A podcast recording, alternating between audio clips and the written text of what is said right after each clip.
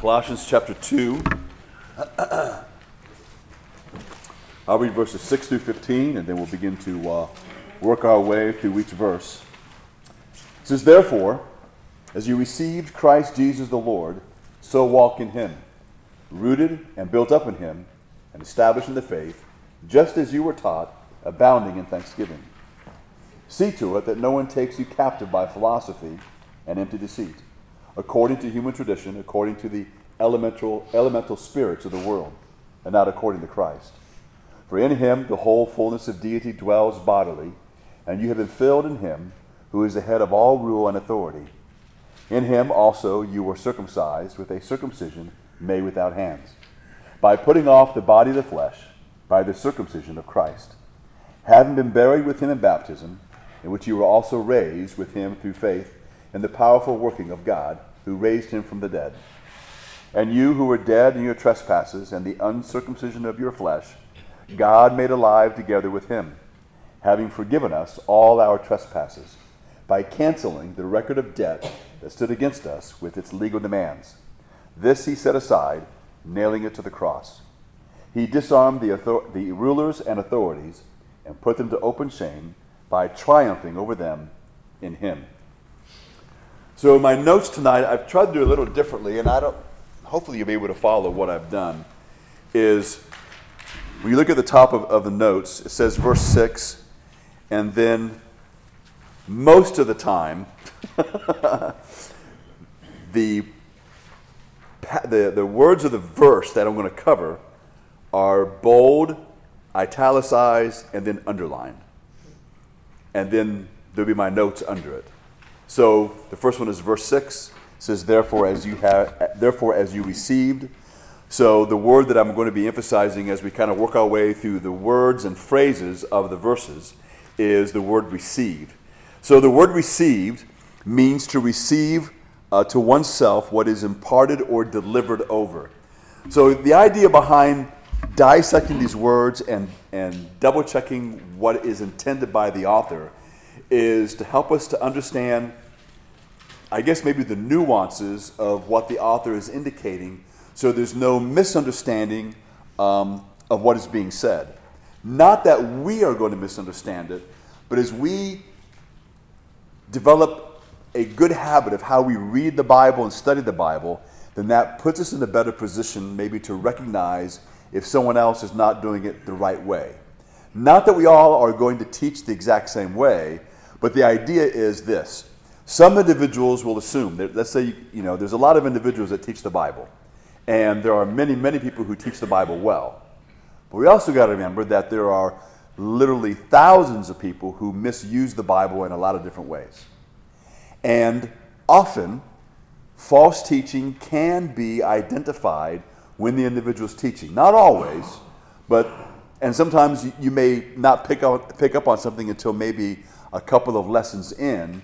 But if you're paying attention to the phrasing, the words, et cetera, uh, you can begin to pick up on some things that you will recognize as it seems to be off, even though you may not be able to pinpoint what it is. Then what can add to the deception is, because we understand that the Bible, for example, the New Testament is written in Greek, because uh, sometimes I'll do this, I will mention what the word is in Greek. I might even try to pronounce the word in the Greek language. I might talk a little bit about either the tense of the verb or what have you, uh, again, to give us a better understanding of what is there. But false teachers can do the same thing. But they may not, but they might be emphasizing or giving you a poor definition of a word, or they may be underemphasizing certain things because of what they want to emphasize. Uh, sometimes what happens, not everyone who does this is trying to deceive you, but this is what can happen. So, for example, you may be reading a book, let's say it's a, a, a a Christian book, and let's say it's even written by a pastor. And so as, as you read through the book, you may pick up on that as he quotes the Bible, it it used to be that when an individual would quote the Bible, they would quote primarily one translation throughout the entire book. There'll be a note probably in the beginning. All the quotes come from the New American Standard, or all quotes come from the King James, or what have you.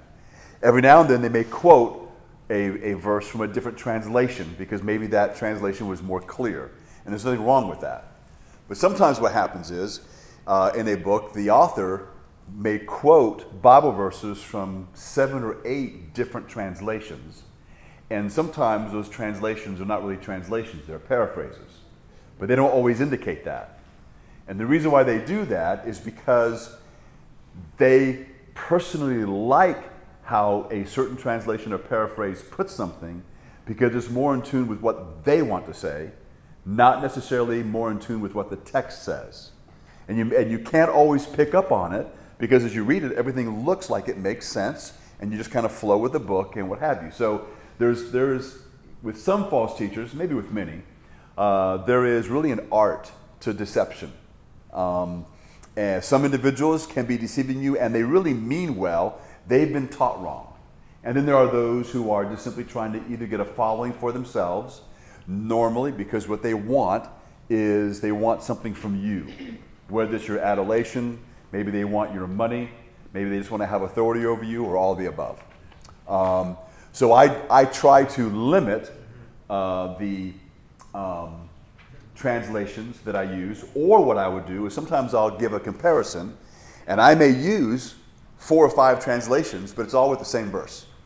I'm going to, I'm show you, I'm going to show you all five translations of a certain verse as we try to bring out maybe a fuller understanding of what's being said.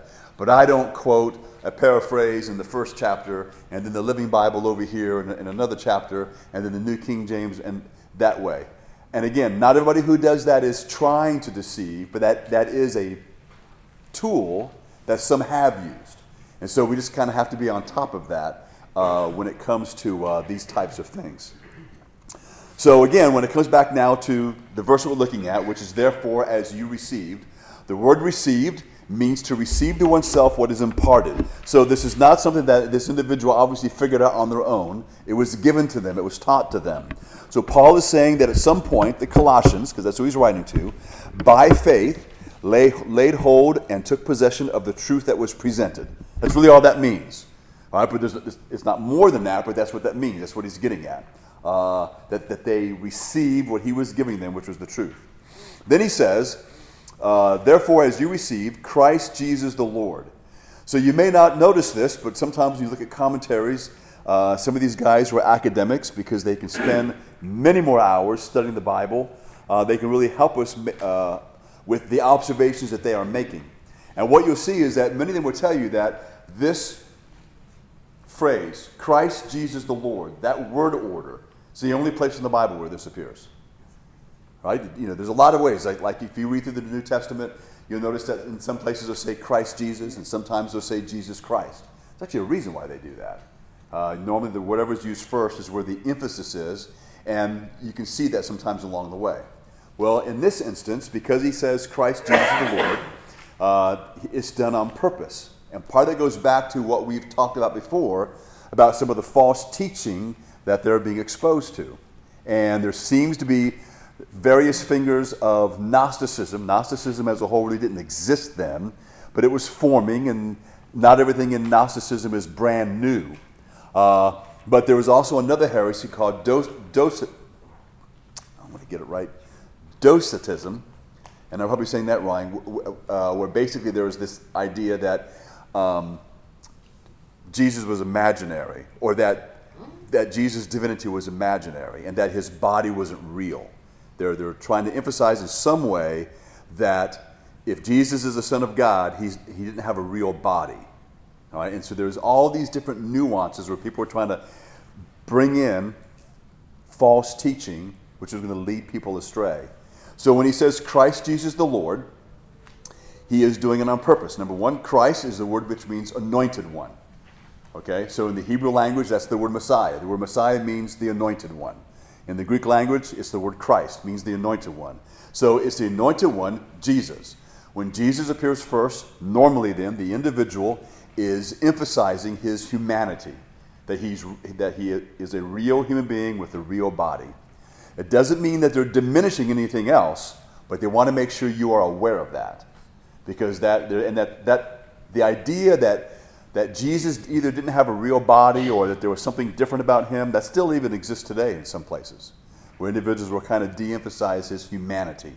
Um, then in some other places, they will overemphasize his humanity. That's why whenever we talk about Jesus being the perfect God-man, uh, we will sometimes add to that what we mean is Jesus was one hundred percent God and one hundred percent man. And sometimes we'll say that all the time. And the reason why we do is because there's still individuals who either assume or they've heard others say he was fifty percent God and fifty percent man, which presents a lot of problems as to who he is when you read through the scripture. So there's obviously a uniqueness about who Jesus is because he is the Son of God. But we want to make sure that we don't misrepresent who he is because it's hard to grasp. So here, Paul is calls him Christ Jesus the Lord because he wants to make sure that Jesus, this historic individual, is Jehovah the Savior, and he accomplished our salvation by his death, which is a very real death. There's this There's an emphasis by Paul that there's a real human being that existed whose name was Jesus, who was perfect, who was the who was the Son of God, and that he really did die for our sin. He really did. He really was punished for our sins. God laid on him our sins and punished him accordingly, and that's an act of history. Um, so it wasn't a dream, it wasn't an illusion, it wasn't an allegory, it was none of those things. What we believe in is historical fact. If you've ever read any book dealing with, with uh, trying to prove the resurrection of Jesus, they're always getting into the evidence, right? He was, all these individuals who saw him, and then what did they see him do? You know, how he appeared, that he ate food, uh, all these different things that, that uh, Jesus has done. So there's always that evidence, so, so that we have this understanding then, uh, there's substance to our faith. Uh, there are many religions where people are putting their faith in someone's dream, or someone's vision, or someone's experience. That's not a whole lot to, to hold on to, especially when it comes to the most important questions of life. But what we have is historical fact that is verified and credible that we can point to, so that's why we can say we know this is true. Uh, and you'll still see evidence of this. When I say the internet, you know, you can find some good things on the internet, and you can also find a lot of garbage. Uh, and so, some of the things that have been going around for decades, or maybe even centuries about Jesus, that Jesus didn't really exist. You can go right now and you can just type in on Google, did Jesus exist? And you will find websites that will say no. Uh, even though it's been proven historically by secular sources, meaning non-Christian sources, that yeah, the guy existed. Uh, we have evidence that this guy existed. We have evidence in history and archaeology and all the rest. Um, But you still have individuals because they're trying to find ways, either because they just want to be a punk, or they're just trying to uh, destroy or diminish Christianity. I mean, that does happen for whatever their reasons are. Uh, and part of that would be obviously Satan's pretty much cheering that kind of stuff on. So that's why then Paul, when he writes this, this is not an accident that he does this. So another uh, thing we need to remember when we read the scripture uh, is keep in mind that as we're reading God's word, it's not only that we ought to have great respect for the Bible, which we should, and great reverence for the Bible, but because we believe that God, uh, that this comes from God and has been protected by God and preserved by God for us, then when we read it, we believe that every word is inspired. So then, when Paul decided to write in a particular way, we don't think that was just a coincidence or that Paul was just trying to be flashy. Right, that there was reasons for that. And so we want to make sure that we pick up on those things. Uh, and who knows how that may help us. It, because not everything that we learn is always earth-shattering. You know, sometimes certain points are emphasized and we go, oh, okay, that's really good, I like that. Or sometimes there's things, well, I haven't thought of it that way, that's important. There may be other things that you've never doubted. Maybe you're sitting here and you go, well, I've never doubted that Jesus really existed. I didn't, who, who would do that? And that's okay. But it's still being emphasized, and it's something that, that needs that we need to be reminded of, even though that's not an issue that we're facing. Who knows? There may be a day coming when you are in a very dark place. You know, when we are uh, when we're over when we are overwhelmed with emotions, sometimes we can begin to think poorly. We can think illogically, and so uh, you may be going through a, a dark time for whatever the reason, and all of a sudden, you're kind of wondering, does Jesus even really exist? Maybe you're mad, maybe you're cynical, it could be a lot of things. And so you say that to yourself. Because you, and when you're thinking, well, you think, I would never say that, that would just be dumb. Well, then when you're in a dark place, that thought occurs to you. And for some individuals, if they're not really well-grounded or don't have the discipline to go back to the Bible, will go with that. And there are there have been individuals, many individuals throughout time, where they go through a dark time, they have those questions, they don't think through things that they have read or been taught, maybe because they haven't. And when they come out on the other side, they're not walking with the Lord, or they walk away from the Lord, or they walk away from the church. My dad told me once, my dad was, he's, well, he still is, my dad's been in ministry for a long time. And he told me this, he says that when, when people, whenever we go through any kind of trauma or catastrophe as Christians, or at least maybe at least as church people, we never remain the same. And he says we will always grow closer to the Lord or move farther away, but you'll never be the same. And it doesn't always mean that you walk completely away, because there are times when an individual may have been an individual who's gone to church for decades, and then one day they walk away from the church and we're wondering, what happened? Often, it's never one event that took place last Monday. It's small things, or, may, or when I say small, it doesn't mean it was minor, but something happened maybe years over here where a little bit of doubt crept in, and they never dealt with it. And so it sits there in the back of your mind. And then a few years later, things happen maybe to other people. Maybe they, they begin to have a little less discipline in reading the Word. They they have less discipline in listening to solid preaching and good Bible studies. And so what that does, that feeds that little doubt. And that little doubt can begin to grow, though they don't sense it. They don't feel it.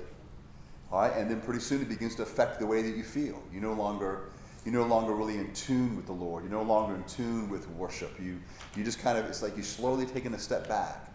And then finally what happens, the time comes when you realize either you're playing a game or if this isn't worth it, or I've been coming to church for five years and I get nothing out of it. Well, often, not always, but often, that's not because the preacher suddenly became an idiot and he no longer is teaching the Word well. You're not listening like you did before. But again, it's, it's these, that small progression. So that's why, as we study the Word of God and read these things, it's so important for us to, to be in tune with that, because these things feed us along the way. Uh, and the thing to remember is this, is that it, it is not important. Let's say that let's say that one day you're talking to somebody, three years from now, and you're you're rereading Colossians, and you're talking to this individual, and you're going through some verses, and you tell them something about those verses, and they're like, wow, how do you know that? You may think, I don't remember, but I know it. It doesn't rem- you don't, it's not important to me or anyone else who teaches the Word of God that you remember that it was us that taught you that. What's important is that you know it. We want the knowledge to become your knowledge. That's what's important. Uh, and so it's kind of like, uh, you know, I know that my mom cooked for me hundreds of meals. I remember a few of them, but I received the benefits of that.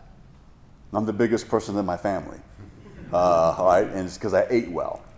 Of course, now my we have another member of the family that's bigger than I am, but he married in the family. He's six ten, so he wins. But the thing is, is that my body was nourished along the way by what she did, though I can't recall every meal that she made. And so when it comes to Bible study, and, you know, because we all, if, if you are kind of the average believer, through the course of years, you've gone to hundreds of Bible studies. You've heard hundreds of sermons. You've heard hundreds of comments about the Bible. You may have watched hundreds of little YouTube blurbs that, let's say, they were decent. Uh, you've read maybe hundreds of books or hundreds of portions of books, all right, and then as well as your own Bible reading. So there's a bunch. You, there's a bunch of stuff you know, and you don't. You can't remember where you got it from, but you know you're right. You know you're accurate as you read the Word of God, and so that's what's important uh, when we go through these things. So again, Christ Jesus the Lord, uh, Jesus the historic person. Um, that's what the name Jesus signifies. He again, as it says here, is Lord. He is Jehovah the Savior, uh, and He is the Savior and proves He's the Savior by what He accomplishes in His death. Uh, he is the one who, who has authority and control of our life, and this is recognized. That's why it is, it is um, said that way.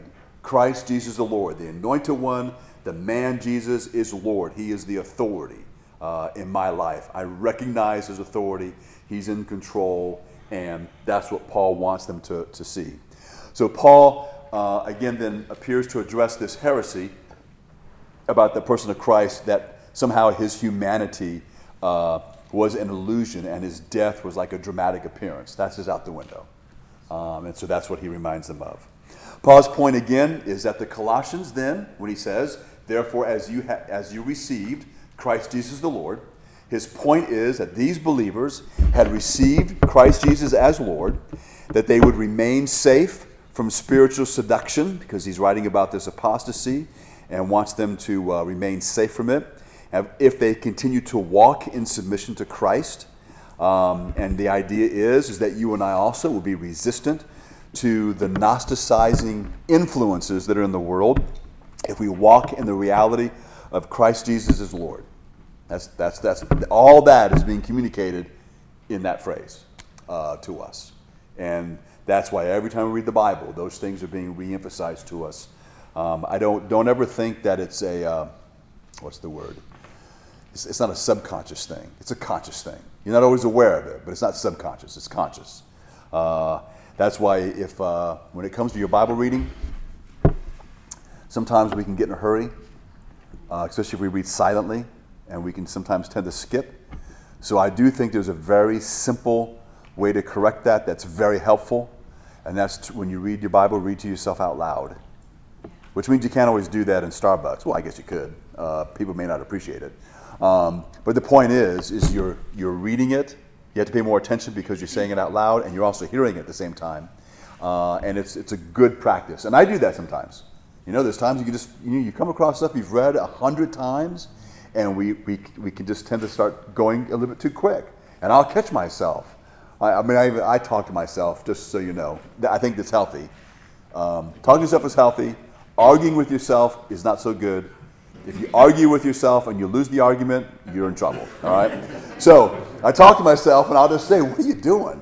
And I'll stop, and I'll go back and start reading out loud. And there are times, if I feel a little drowsy, I will stand up in my house, and I will read. I'm not reading. I'm not pretending there's an audience. I don't do that. I'm reading to myself out loud. I want to hear what the Scripture says, and I know the weakness of the flesh, and I don't want that to be an excuse. And so I do that. And if that's not good enough, I will walk around. Uh, just make sure there's no furniture. But I'll walk around and I will read. So I'm doing it slow. But I'll read it again out loud to myself. And then there are times when even that's not enough, that I will read it out loud even slower and a little more dramatic. In other words, I'm not playing a part, but I am trying to emphasize what, what you're reading. Um, and that's it's good to hear that.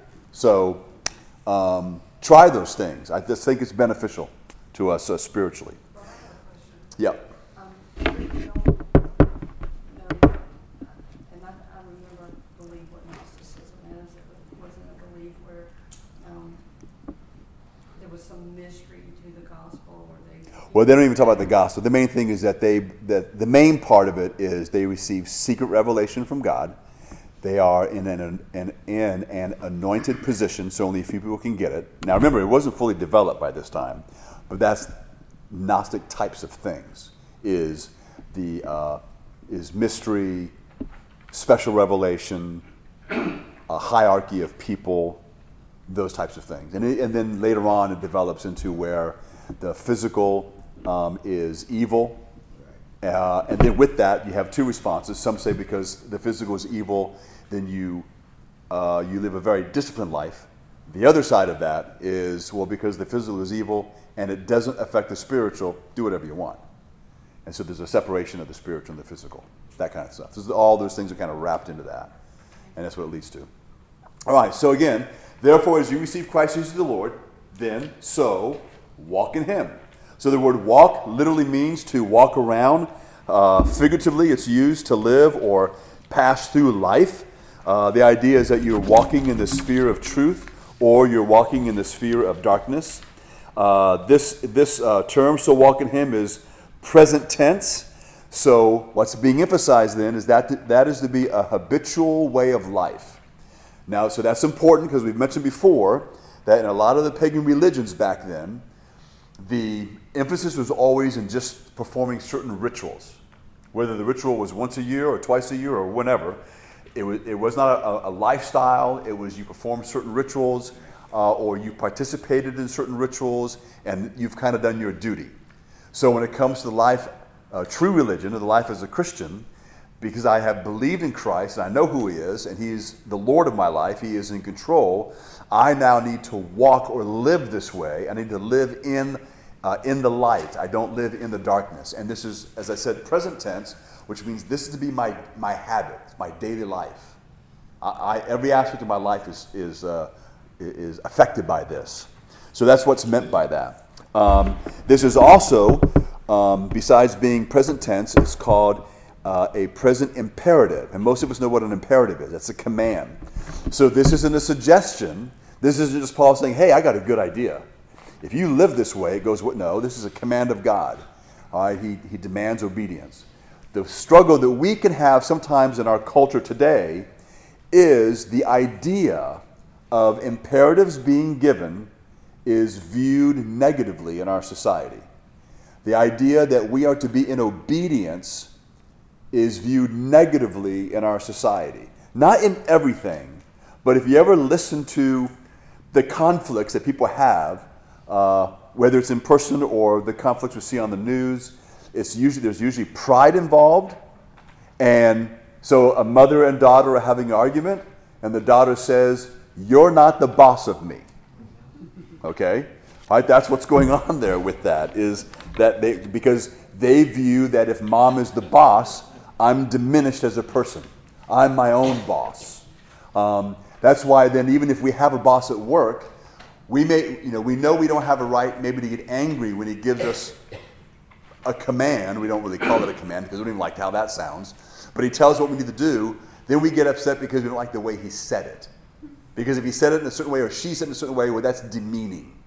And because it's, again, it's about our pride. I'm my own person. It's almost like, yeah, you can make suggestions. I'll decide if I do that. But everything is power over authority. Oh, that's exactly what that is. That's because of our pride. And so that's why then we need to make sure that we recognize that imperatives, that's, God isn't diminishing who we are. We are created beings. So we need to accept that and welcome that and realize that that's not a problem. And uh, most people and animals, all right, do better when they are in submission to where they're supposed to be, all right? So in a uh, marriage relationship, husbands and wives are to be committed to each other. There's, there is an aspect of mutual submission as well as the submission of the wife, but when all that's going the way that it's supposed to, they're both a whole lot happier. Life goes really well, okay?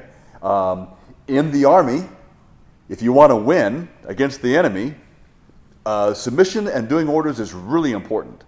So w- when the when the colonel says, "You're going to go straight up the middle to attack this hill, and so and so is going to take his group and go around the right flank," that's really important, because if they don't do that and you go up the middle and there's no one coming at the enemy from the other sides, you're a sitting duck and you're all going to die. So everyone being on the same page, which means everyone is submitting and following the orders, is a good thing.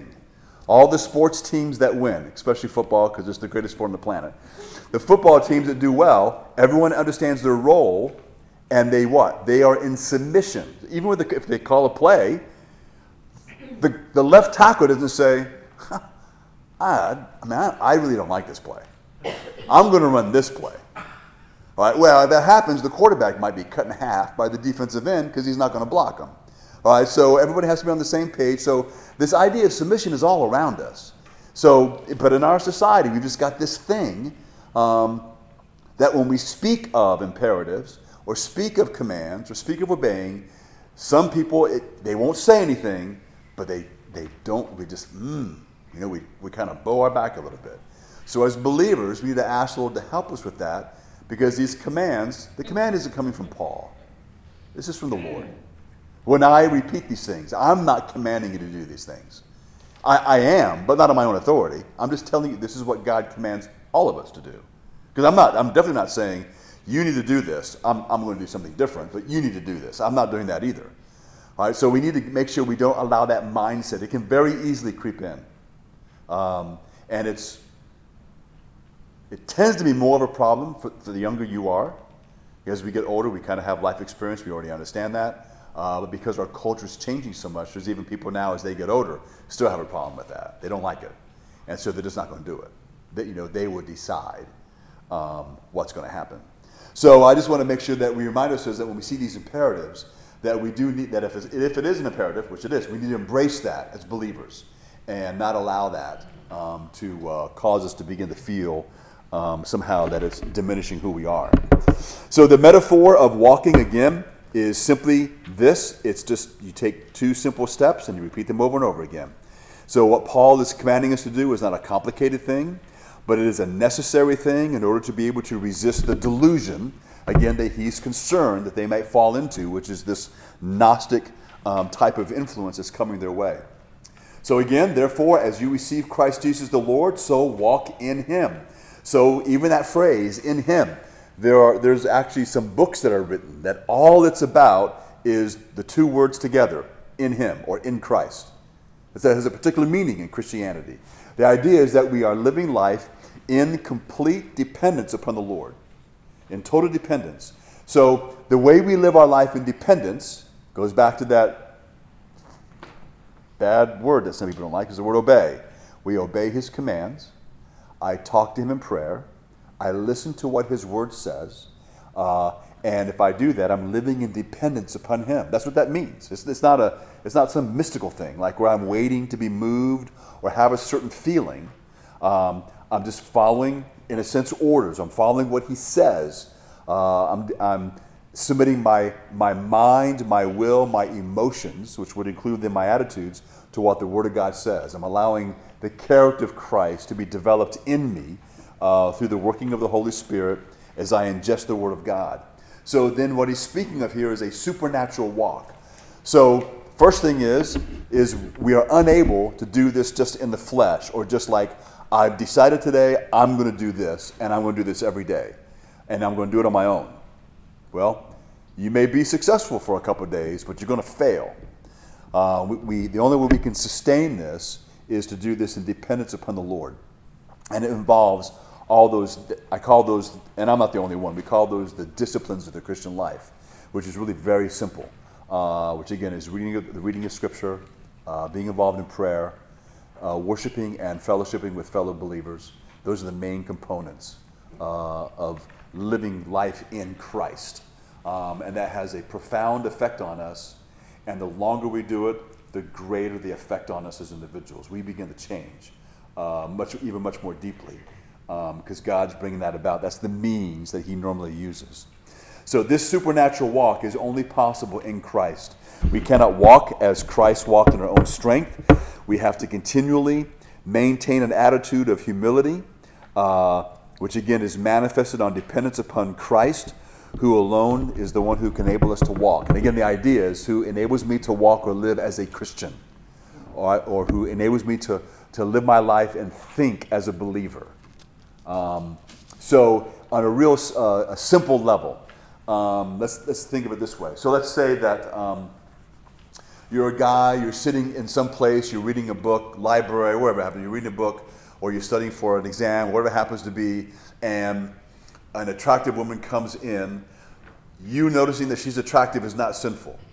But if you find yourself being distracted and you continue to stare at her, um, all right, we may say that's human, and it is, but you're not behaving and thinking as a Christian, okay? Now, if you're going to behave and think as a Christian, you you may notice that she's beautiful, but you're not going to be staring at her. First of all, you don't know who she is. That's not your wife, you know, if you are married. If it's not, if if, if she, if uh, um, if you're not married, just check her fingers. If she's married, then just stop looking, you know. But the thing is, but the thing is, is that you want to make sure that you're thinking as a Christian, all right? So that doesn't mean that that we become blind. And all of a sudden you start doing this. You say, I can't look. Women are walking in here. All right? But the idea is what's going on in your mind. What are we dwelling on? Um, and so the longer that, again, we are in the Scripture. So it's not just a discipline. Okay? It is a discipline to a degree. But what happens is this. as you continue in the Word and follow what the Word of God says, your desires change. So because your desires change, the way you think about people and life becomes very different. That's that's that's the thing that's going on there. Um, is that you not you don't approach people the same way. You don't think about them the same way. It seems to be a natural thing that's happening, and it is natural, but it's a supernatural work that God is doing in your heart and life. And so it doesn't mean that you'll never struggle again. It doesn't mean you'll never be tempted again. You will be. But the way we overcome temptation, maybe even the speed of overcoming temptation, all those things will happen in a better way as we continue to follow through on these disciplines of the Christian life. That's why our time together is always so important. That's why you'll notice that most of the time, when we begin to drift from the Lord, the first things we begin to do, it's always this way. The first things is one of the following in, in no particular order, and sometimes all at once. We read Scripture less. We pay less attention when Scripture is being read. We have less interest in worshiping with believers or fellowship with believers. Eventually that may reveal itself by just not being around as much. We don't show up. So in the beginning, you can be here but not be here. We all know we can do that. When I was a teenager, I could be in church and be thinking about a million different things. I wasn't there. All right. So, but all these things begin to happen, and so you begin to pull away in all these different ways. That's what happens first. Um, and then we begin to drift, and begin, and then it begins to take over in the way that we behave. Yes. Yes. Two things. Mm. I also noticed that one of the, another thing that happens when we're drifting away is prayer life. Yes. You know, it diminishes. Mm-hmm. And, and uh, another thing when we're talking about in Him, mm-hmm. you know, uh, another meaning for that for me is uh, when you use that analogy about uh, uh, looking at a woman, mm-hmm. you know, when you're in Him, mm-hmm. the Holy Spirit also helps you to identify at that time that, you know, reminding you that you need to be in Him to yep. control mm-hmm. those thoughts. Mm-hmm. And, it, and and I like to think of how He magnifies Himself in us at yeah. that time because mm-hmm. of we're in Him and we're yeah. reading Scripture. He brings Scripture back to mm-hmm. members about temptation. Yeah, so, yeah. absolutely. Um, I remember one time I was uh, we were having my wife and I, well, our family, we were having we were going through a, it was really tight financially, and so I bought a van that I shouldn't have bought. But anyway, so. I worked out with this, these two Christian men who had a company. This is when I lived in Hawaii. And they had a, a private tour company in Waikiki. And so it was a good thing for them. It was a good thing for me. They were going to lease the van from me. That way I could make the payments and get out from underneath this thing. So that's what we did. First three months was great. And then, of course, this is what always happens. They didn't pay. And, of course, they didn't call. And I called them. And, uh, and it got to the point to where they weren't going to pay. And I don't know if they could or not. Didn't matter. They just weren't going to do it. So I had to go get the van. So by the time I got to the point where I was going to go get the van, um, I was really upset.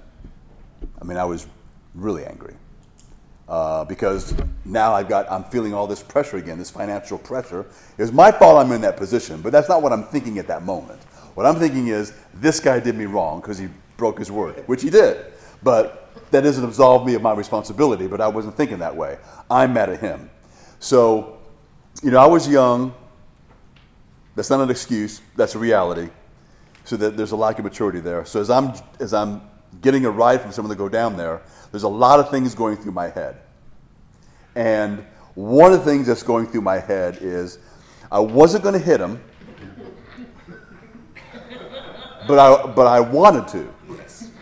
So it's almost like you're hoping, well, maybe we can get an argument and he can hit me first. You know, then I can hit him. Or I can just push him or something. You're, just, you're thinking that way. It's not right, but you're upset. And I'm not intending to I'm not intending to follow through on that. Don't worry, I didn't hit him. Uh, you're like, wait a minute, what's he saying? So I get there, and I had been working in the yard, so I'm sweaty, I'm in these dirty clothes. And I come walking in, and he was a little guy. Um, he was fifteen years older than I was. He's not in very good shape. He was like five eight, and he's got this attitude, which makes everything worse. Because you're already in a bad mood, and now he has an attitude with me, and he's the one that broke his word. And so I'm there for the keys, and I, all of a sudden I just had this flash in my mind.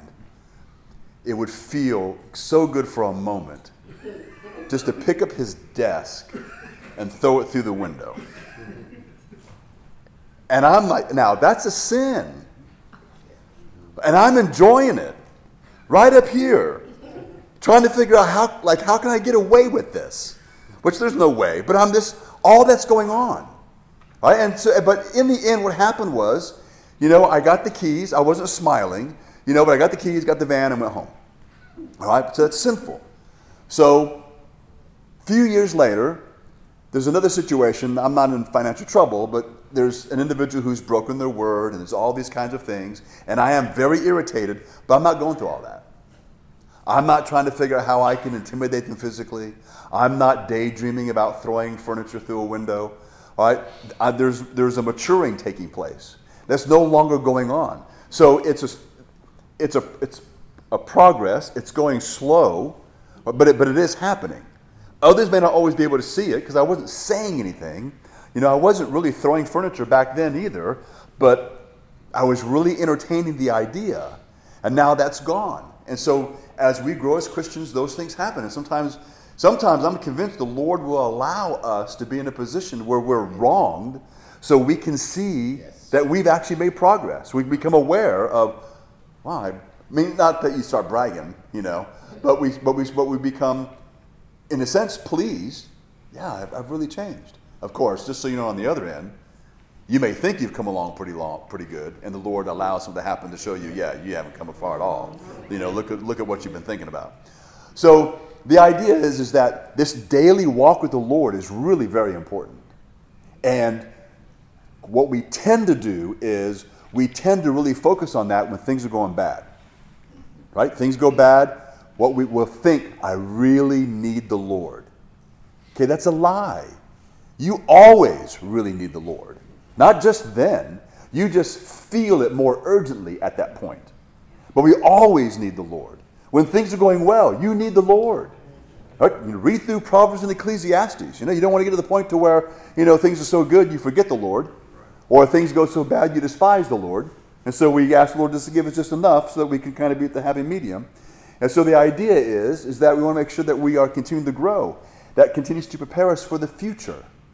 And that future may be something happening tomorrow as well as something happening years from now. It's not always some big thing. For many believers, again, when we begin to blow it and we blow it, it's not the big, huge thing. I, I'm pretty sure, I mean, we might be surprised, but I'm pretty sure that this week, no one in this room is going to go rob a bank. And I'm pretty sure that no one here is going to go mug somebody. Now, I never said that when I was talking to a room full of inmates. Right? Cause, but but there's a pretty strong possibility that's not going to happen. But it doesn't take that to cause us to move away from the Lord and to get on the wrong path, which may lead to that. Which and that has happened. It does happen. Um, and so we just want to make sure that we don't then just, yeah, I, okay, that's good that says that, and we just kind of, you know, we go on our way.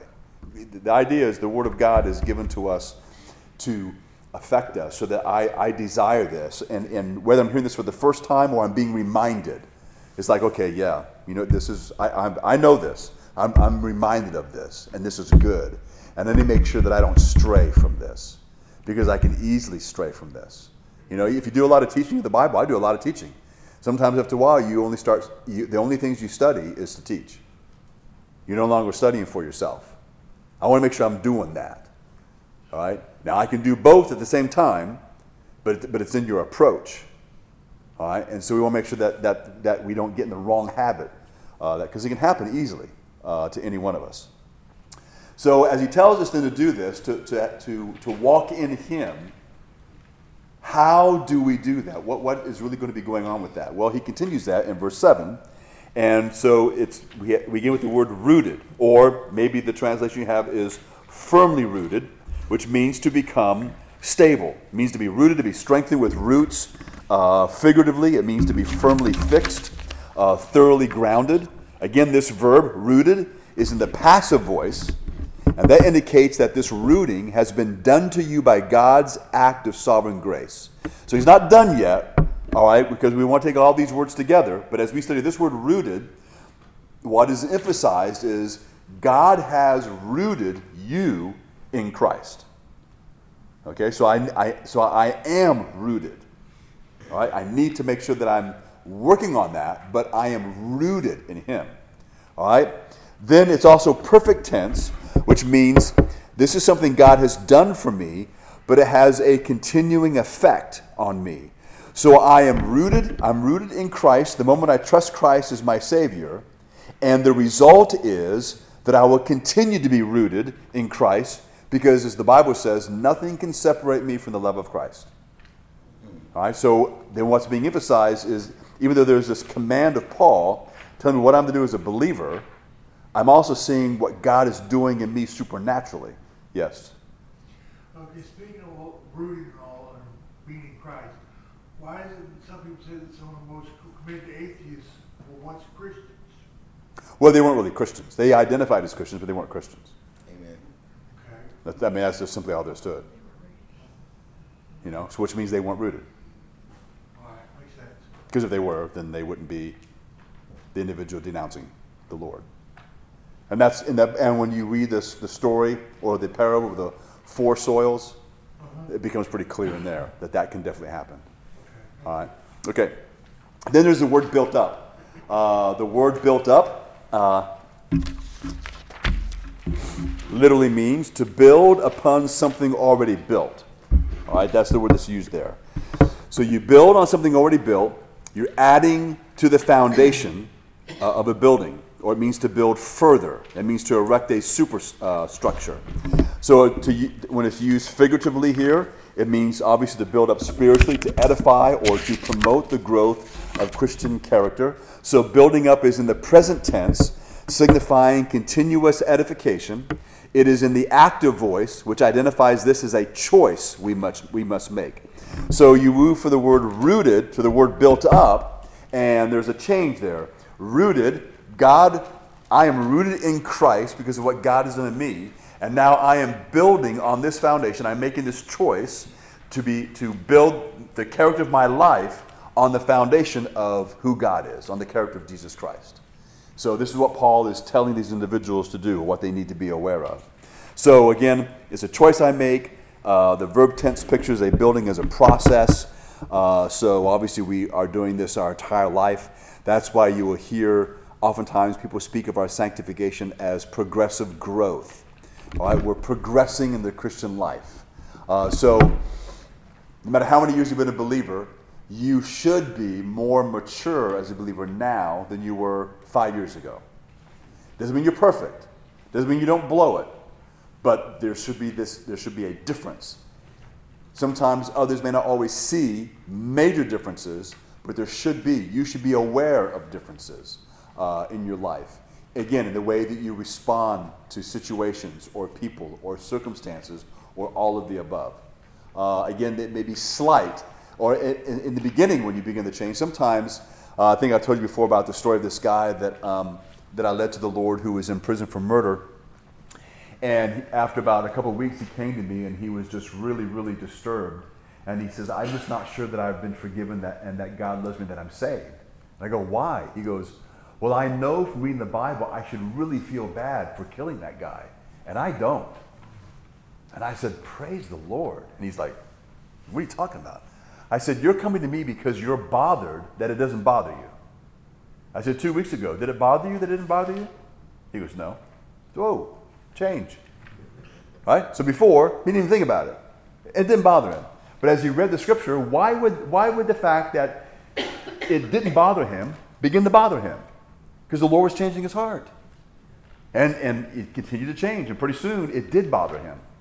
And to the point to where he was actually unable to sleep uh, for several weeks. And I was gone. But when I came back, we talked. And so I just had to reassure him that there really was forgiveness. That God, that he did not send that individual to hell. That that individual, according to the scripture, had opportunity and knowledge to know God. And he rejected that. And even though... Even though he was wrong for taking his life physically, he didn't send him to hell. The individual was already condemned by his own sin. Um, and so as we work our way through that, the truth of the Word of God really instantly affected him, and he was grateful. And when I, I then prayed with him before I said amen, he was snoring. Uh, he was already asleep, slept like a baby. All right, but see, so again, sometimes the changes are those types of things. So when I said that to him, when I said, praise the Lord, you know, you, you feel bad because you don't feel bad. I wasn't just making that up because I was groping for something to be positive. I really, I believe that's true. His heart was so hardened, and he was so bent on revenge on this guy that he he felt, as a human being, justified for what he did. Now, I knew he wasn't. But remember, he was ba- he was living on how he was feeling, and he was overwhelmed with that. But as the Lord calmed his heart, and he was as he was fed the Word of God, and I didn't know he was even struggling with that. We just did regular Bible study. But he became convicted by God. Um, and so that was a, a marvelous thing. So then it also says, besides uh, being built up, it says to be established. Established means to be fixed, to be standing firm. You have the uh, definition there in your papers. It's a verb, uh, again, that means to make sure or to make certain, to prove valid, or to prove reliable, or maybe to verify.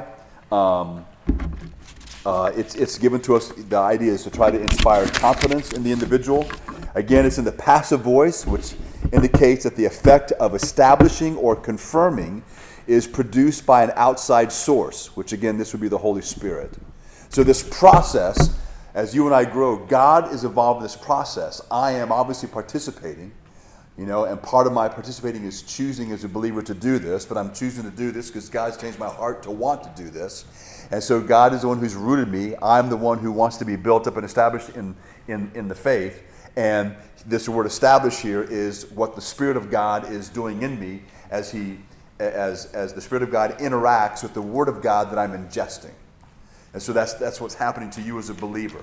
When you read the Bible, the Spirit of God that is indwelling you is interacting with uh, the Word of God. It's not necessarily something that you feel. You might. And I have no idea what it even feels like. But that's not the point. We accept it by faith. We believe this is what God does. This is the process that he uses. That's why Bible study and Bible reading is so important. It's, it's God speaking to us. Uh, God is so brilliant, and because he knows all things, he, the Word of God transcends time and culture. And so that's why when we refer to the Bible, we refer to the Bible the same way the Bible refers to the Bible, which it is what? Living. It's the living Word of God.